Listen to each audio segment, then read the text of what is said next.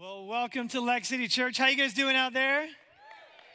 All right, we're awake, we're alert. Welcome those of you watching online, LexCity.tv, Facebook, YouTube. So glad that you're with us today as well.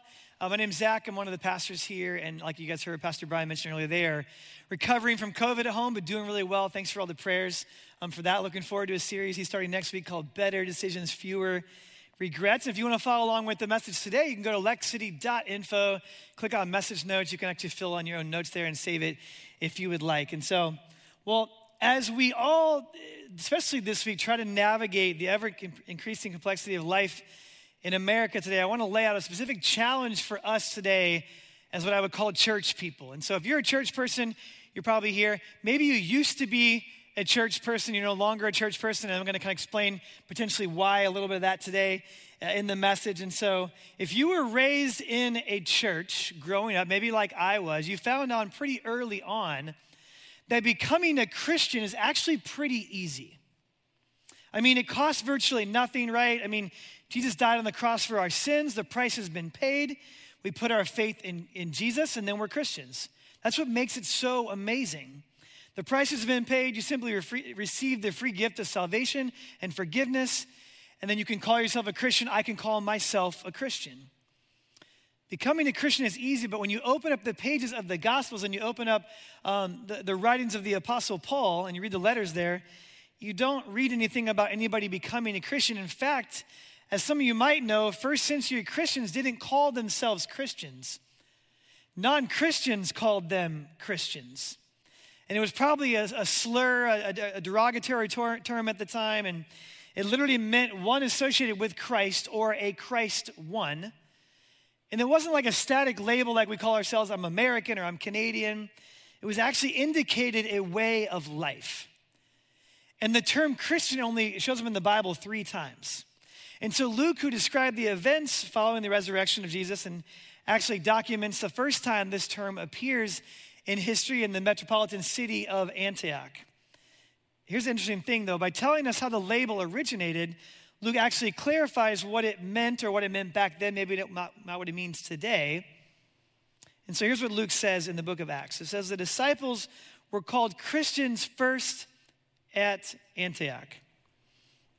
But this raises a question for us disciples. So who were the disciples? He's not talking about the 12 apostles. This referred to a broader group of people. In fact, in the Gospels, the term disciple always referred to Jesus followers. So people who publicly associated themselves with Jesus, and then before the crucifixion, and people who followed the teachings of Jesus after his resurrection. And now one of the reasons we think the term Christian might have been a derogatory term is because first century followers of Jesus were accused of being part of a cult or what they called a sect. Specifically, they referred to people who were part of a Nazarene sect. And the reason they were, of course, were called Nazarene sect is because they followed a teacher who was from the city of Nazareth.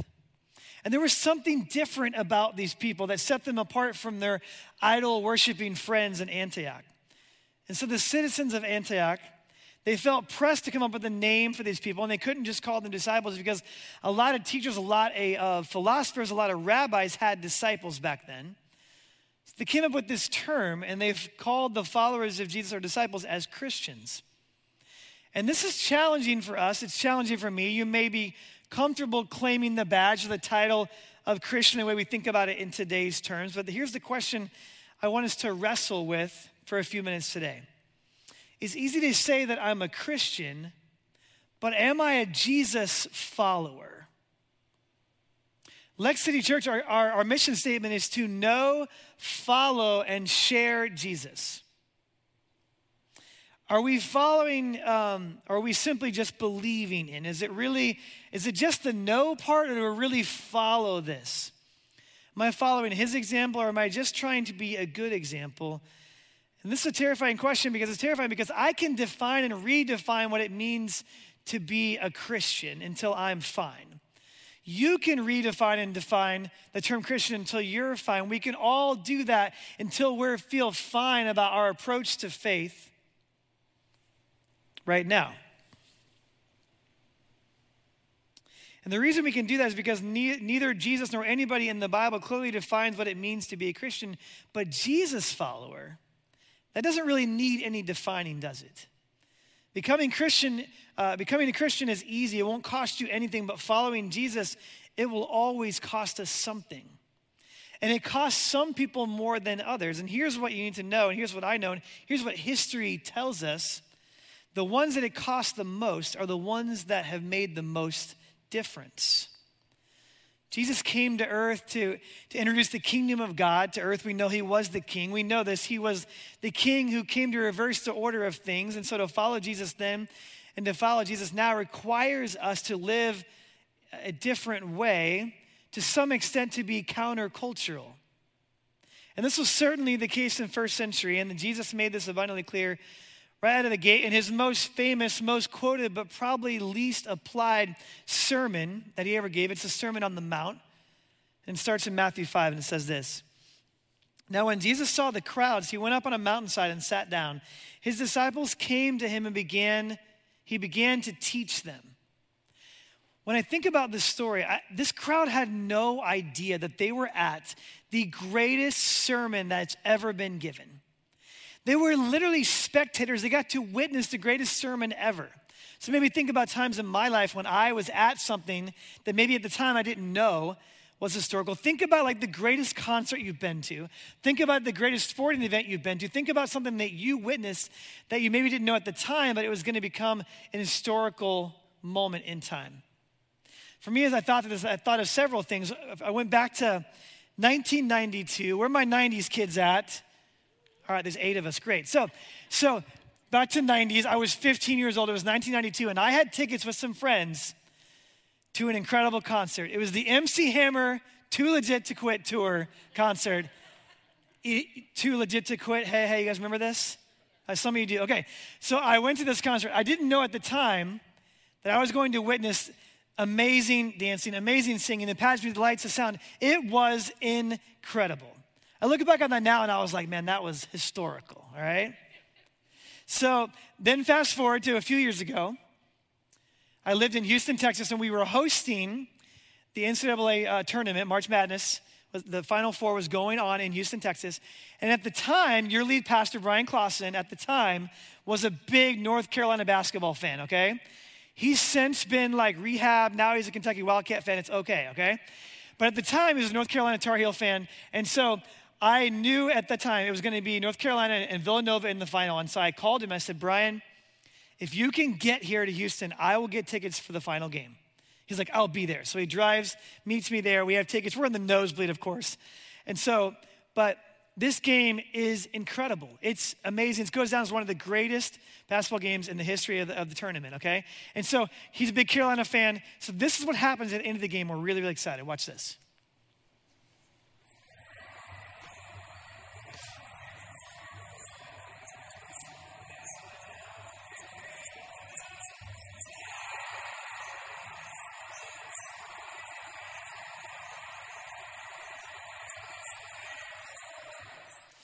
So that happens, there's 4 seconds left. Brian and I are freaking out. The whole crowd's going wild. Brian's in tears of joy. It's an amazing moment. We're thinking, well, surely it's gonna go to overtime. What could possibly happen in the last 4 seconds of this game? It could never happen. And then this happened.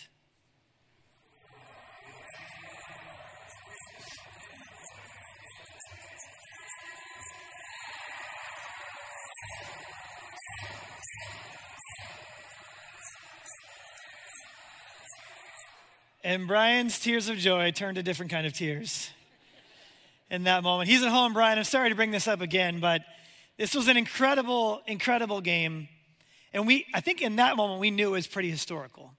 I say all that to say, as amazing as those two events were in my life, they pale in comparison to the people that were sitting there in this large crowd hearing the greatest sermon of all time.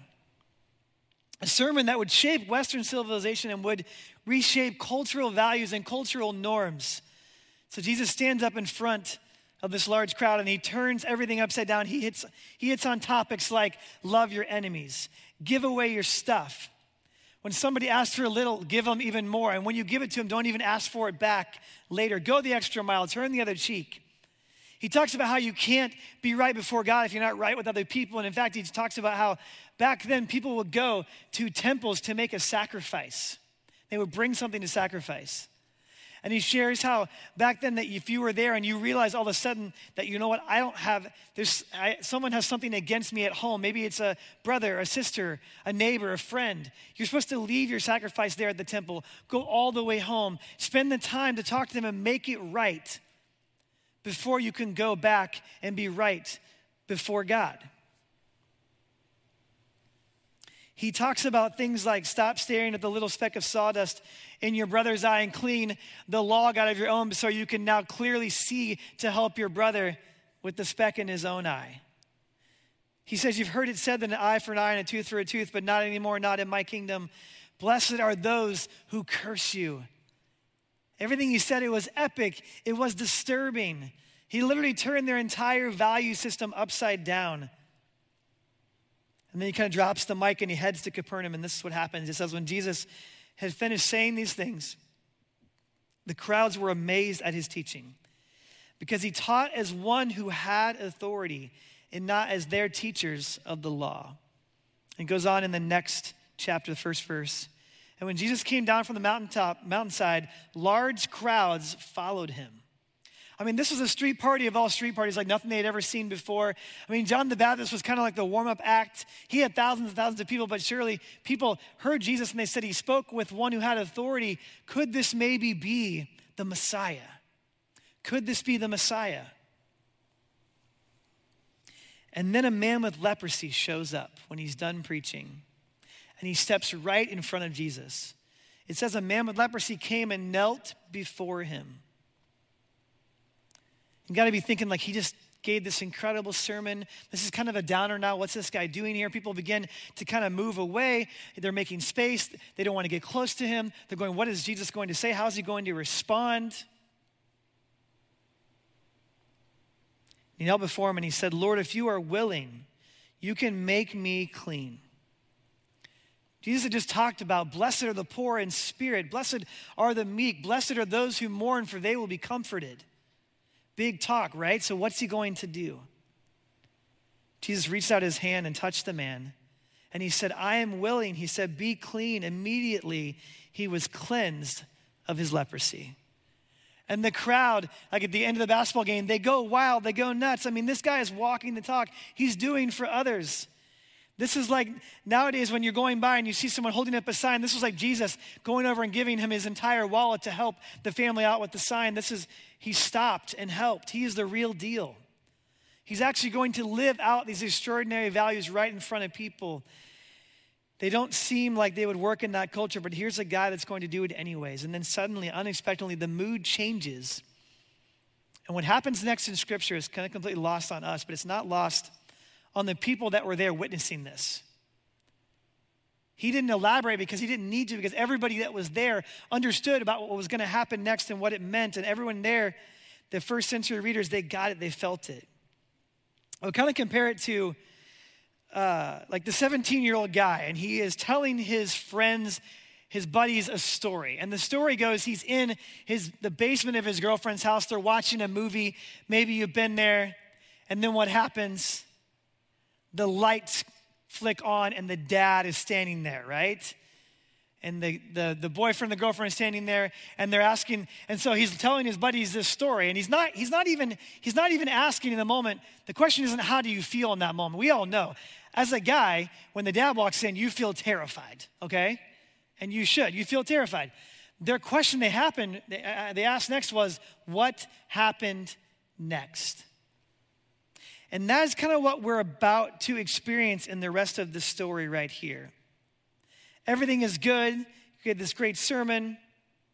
He just healed this guy with leprosy. And then suddenly the lights come on and it's her dad moment here. And Matthew didn't have to tell anybody what was going on because everyone felt it. But they're going, what's going to happen next? And here's what happens. In verse 5, when Jesus entered Capernaum, a centurion came to him asking for help. And the world stood still. This was beyond awkward. We know he said, love your enemy, do for others, go the extra mile. Those are great hashtags, but surely those one-liners don't apply to this guy. I mean, healing a Jewish leper is one thing, but dealing with this guy is a whole other thing. And I'm gonna give you the context of why I'm saying that right now.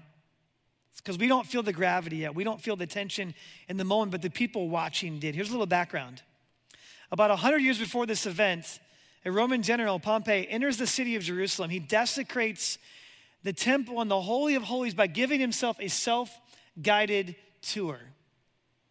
So basically Pompey, he walks in, he shoves the priest out of the way, he goes in, he takes the big self-engineered curtain and he pulls it aside and he goes from the outer court into the God chamber where no one else had ever been besides the high priest, because he had this curiosity, because he said, you know what, who is this Jewish God that they are worshiping that is better than our pantheon of gods?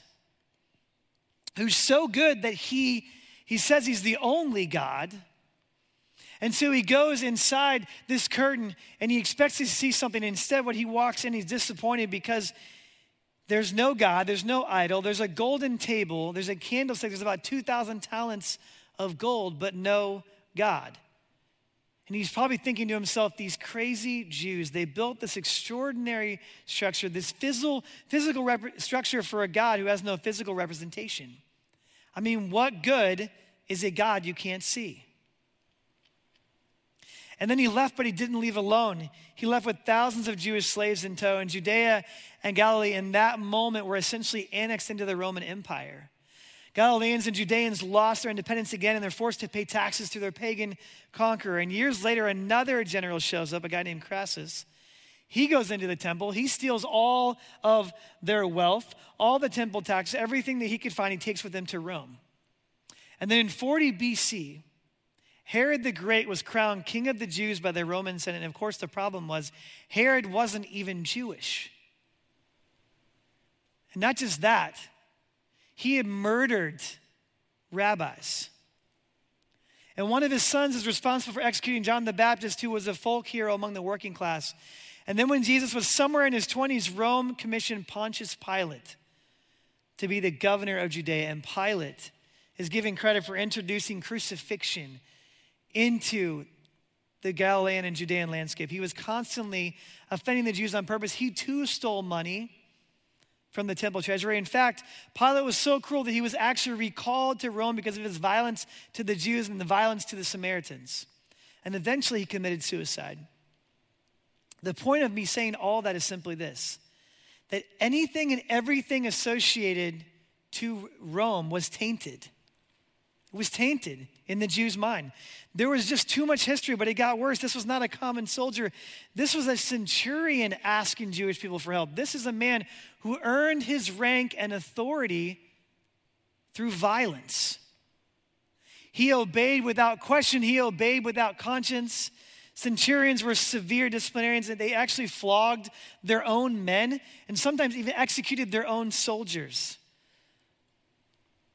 And we know from history that this centurion was not even local to the area. He came from outside of there because they didn't even have a centurion there until later.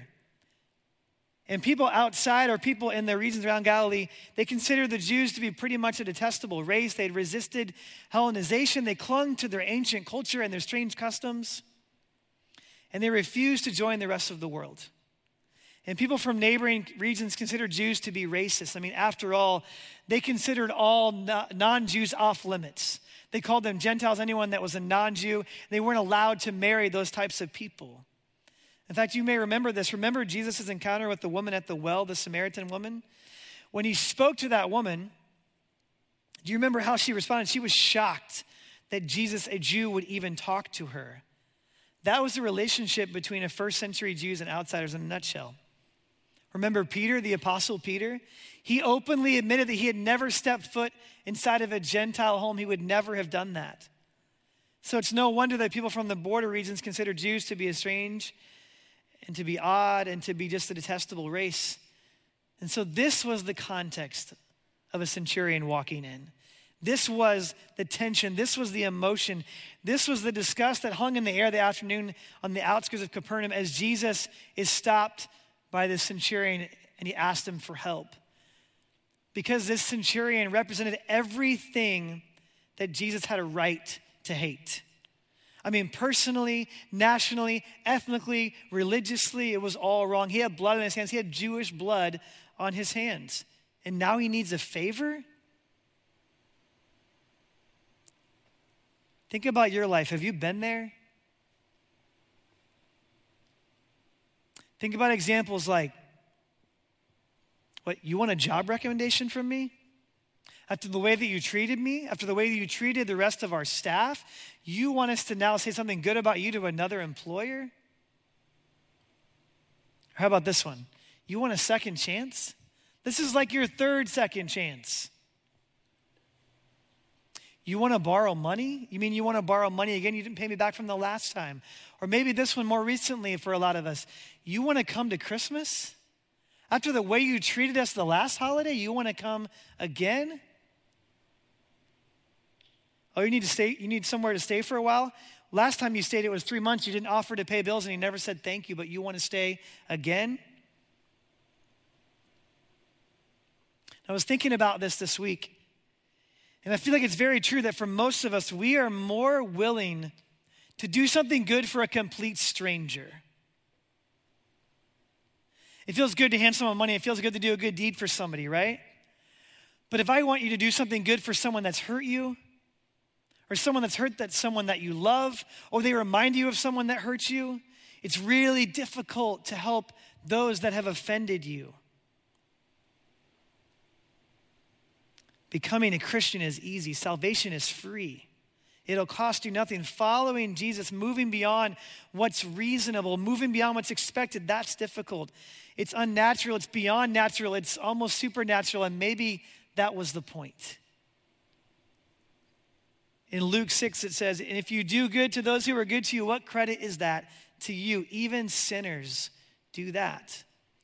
If you do good only to those who do good for you, there's nothing unusual about that. That brand of love is very commonplace. That brand of love keeps us sequestered behind our brands. It keeps us with our own tribes.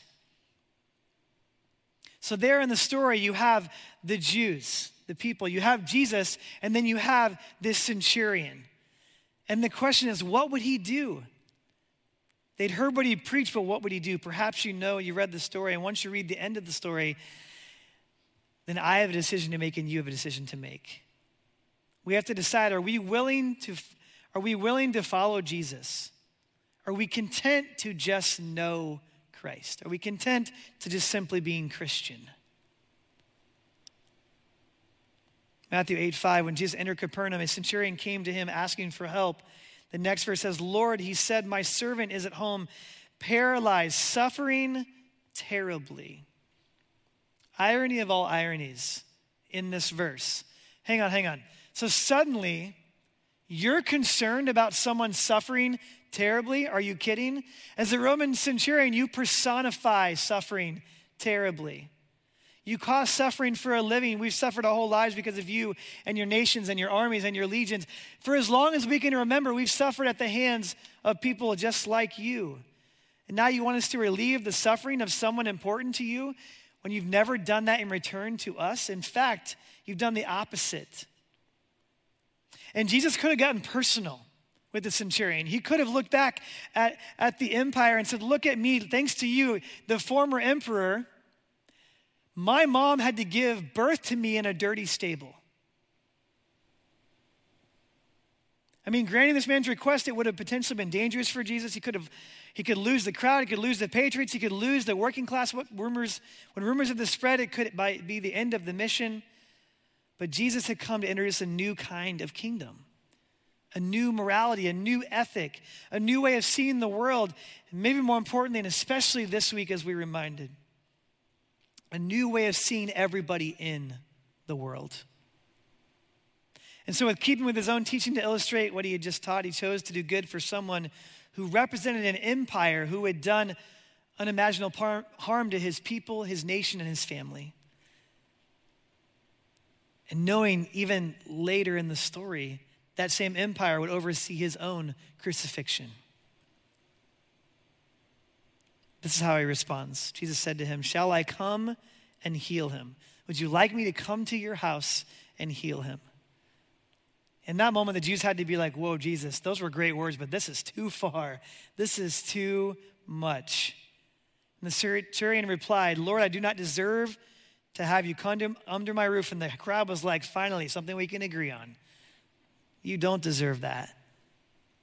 But the centurion, in an amazing expression of faith, says this, but just say the word and my servant will be healed. And then he says, Jesus, you and I aren't so different. Like you, I myself am a man under authority with soldiers under me. I tell this one, go, and he goes. I tell this one, come, and he comes. I say to my servant, do this, and he does it. So no, I don't need you to come to my home, Jesus, but just say the word, and my servant will be healed. And then Jesus, again to the shock of the crowd, commends the centurion on his faith, and he responds. He says, go. Let it be done just as you believed it would. And then I think he kind of pauses and looks over the crowd and smiles, and then he goes and has lunch at Peter's house. And once again, the crowd is stunned. He spoke as one who had authority, and he's matching his words with his actions. These aren't just hashtags. He actually expects us to literally do good to those who haven't and won't do good to us. He expects us to literally do good for those who don't look like us or live like us. He expects us to do good for people who don't even like us. So back to us, if you consider yourself a church person, if no wonder that we reduce our faith to a label, right? It's no wonder we're content to take notes, feel bad about ourselves for a moment, and then just retreat to what's comfortable, because it's easier to be a Christian than it is to be a Jesus follower. It's easier to do good for a stranger than it is to do good to someone who's offended us. It's easier to love people, and here are these four things because they're really important in the life of our country right now. It's easier to love people who look like me, who think like me, who live like me, and who agree with me. It's easier to be a Christian than a Jesus follower. And if that's what you choose, if that's what we choose, if that's what I choose, we will contribute to the challenges that we are wrestling with as a nation today. And I'll tell you why. Because if you don't choose to follow Jesus, you'll be content to simply just believe. You'll believe all the right things. You'll believe it. You'll believe this. You'll believe that all men and women are created in the image of God, that they're all created equal, that they have intrinsic worth, that they have divinely assigned value. You'll agree with C.S. Lewis when he made the extraordinary statement that there are no ordinary people, no mere mortals. You'll believe from the bottom of your heart that a person's value and dignity is not assigned by men, it's assigned by God. But if we have not decided to follow Jesus, it just ends there. It ends with correct belief. If we don't decide to follow Jesus, we will not act. We will not act on what we claim to believe when it costs us something. And right now, in particular, we will not react.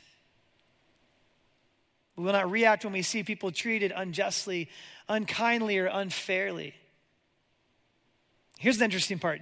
Apparently, Jesus saw this coming. Apparently, Jesus saw us coming. Apparently, Jesus saw me coming.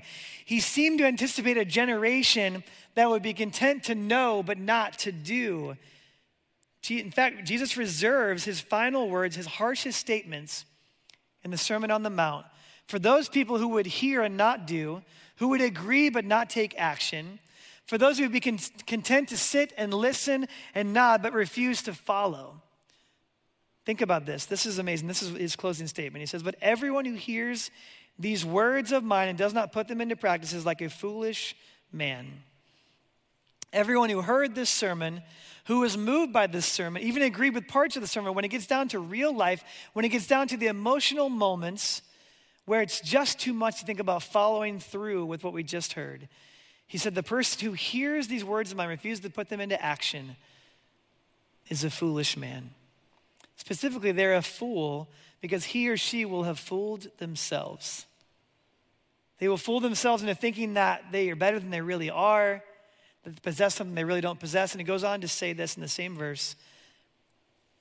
It's like a foolish man who built his house on sand. You remember, the house looked great, But how does it end? Then the rain came down, the streams rose, and the winds blew and beat against that house, and it fell with a great crash. So I want to leave us with this today. The men and women who make a difference in the world are not the men and women who believe right. They are the men and women who act and react when something isn't right, even when it costs them. Here's my invitation to you, my invitation to myself today. Let's not be content with Christian. Let's not be content to just know. Let's follow. Let's continue to do good for those who can't or won't do good for themselves.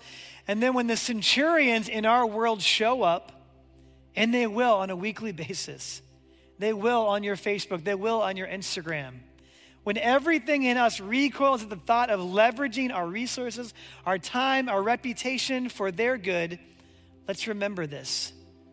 It's at the epicenter of our faith. This is the why behind the what. This is why Jesus could say what he said and expect us to follow through. This is what compelled post-resurrection followers to embrace this kingdom ethic to such an extent that it eventually captured the imagination of the empire. Let's remember this when confronted by the centurions of our world. And I love this verse, Romans 5:8 says, but God demonstrated his own love towards us that while we were yet sinners, or in this case, centurions, Christ died for us. And then he rose from the dead. And from the pages of the New Testament, he glances over his shoulder at you and me and all of us, and he says, follow me, and together we will astonish the world with a brand of love that has the potential to change everything. It's easier to be Christian than it is to be a follower of Jesus. Here's the funny thing. Never invited us to become a Christian. He invited us to follow him. So let's do that. As we close, if you want to just do me a favor, bow your head. Close your eyes, whether you're here in person or watching online. This is just a moment, just to take a moment, close your eyes, bow your head, just take a moment between you and God. If your week is like mine, it becomes really busy and it's easy to fill my schedule with everything. I don't have a lot of moments sometimes to just stop and have a moment of quiet between me and the Lord. Maybe you're here in person or you're watching online right now and you would say, you know what, like you're talking about this know, follow, and share, and not just knowing, but following. And I want to encourage you, it does start, though, with a relationship with Jesus Christ. To know him and then to follow him. Maybe you're here today and you're saying, you know what, my life feels empty. I feel hopeless. I'm trying to fill my life with all these other things of the world. At the end of the day, I still feel hopeless. I want to challenge you with something. It's because you're feeling stuff that's not Jesus. There is a void in your heart that can only be filled by a relationship with him. And so if you're here right now and you would say, that's me, I'm tired of living for myself, I want to start living for Jesus, I want to ask him into my heart for the very first time with nobody looking around, just lift your hand up boldly and say, that's me, I want to pray that prayer. Just lift your hand up. Awesome. Anybody else that would say, that's me? If you're at home, feel free to lift your hand up at home as well. Very cool. With every head bowed, every eye closed, I'm going to say a prayer right now. And you can repeat this prayer, something like this. It's just you connecting your heart to the very heart of God. Say, dear God, I know that I'm a sinner. I know that my sin separates me from you. But today, God, I ask you to come into my heart. I ask you to save me. I ask you to change me. I believe in your son, Jesus Christ, that he died on the cross for my sins, and that he beat death and rose again. I'm tired of living for me. I want to know you, and then I want to follow you. In Jesus' name, amen. Can you guys just give them a round of applause? Those that made the decision today, that's an amazing decision. Best decision of your life. Great start to 2021. And if you're here in person or watching online, do me a favor. We'd love to follow up with you, give you some next steps to take in your new faith journeys. You can go to lexcity.info, click on I Prayed, and we'll send you an email with some next steps. If you're online, you can click that button there as well. And we're really, really excited for you. And so as we close out today, just a couple of things. First of all, I think in 2021, I know it's for a lot of us, it feels a lot like 2020 right now, right? But at the same time, I would say, like, there's never been a need for community greater than right now. in the life of a believer, in the life of the church, in the life of just people in general, for our own mental health, but also so that we can be invested in by other people and we can invest in other people and have that community. So I encourage you, go to lexcity.info, and we'll talk more about it next week as well, but click on join a group. We have groups that meet online. We have groups that meet in person. I would love for you guys to get involved in a group this semester, and don't do this Christian walk alone. And the last thing is, come back next week. Pastor Brian has an amazing series called Better Decisions, Fewer Regrets. 6 weeks here. It's going to be a lot of fun. Great series to invite people to as well. Invite them online. Invite them here in person. Thank you guys for coming. Have an amazing week. We'll see you guys all very soon.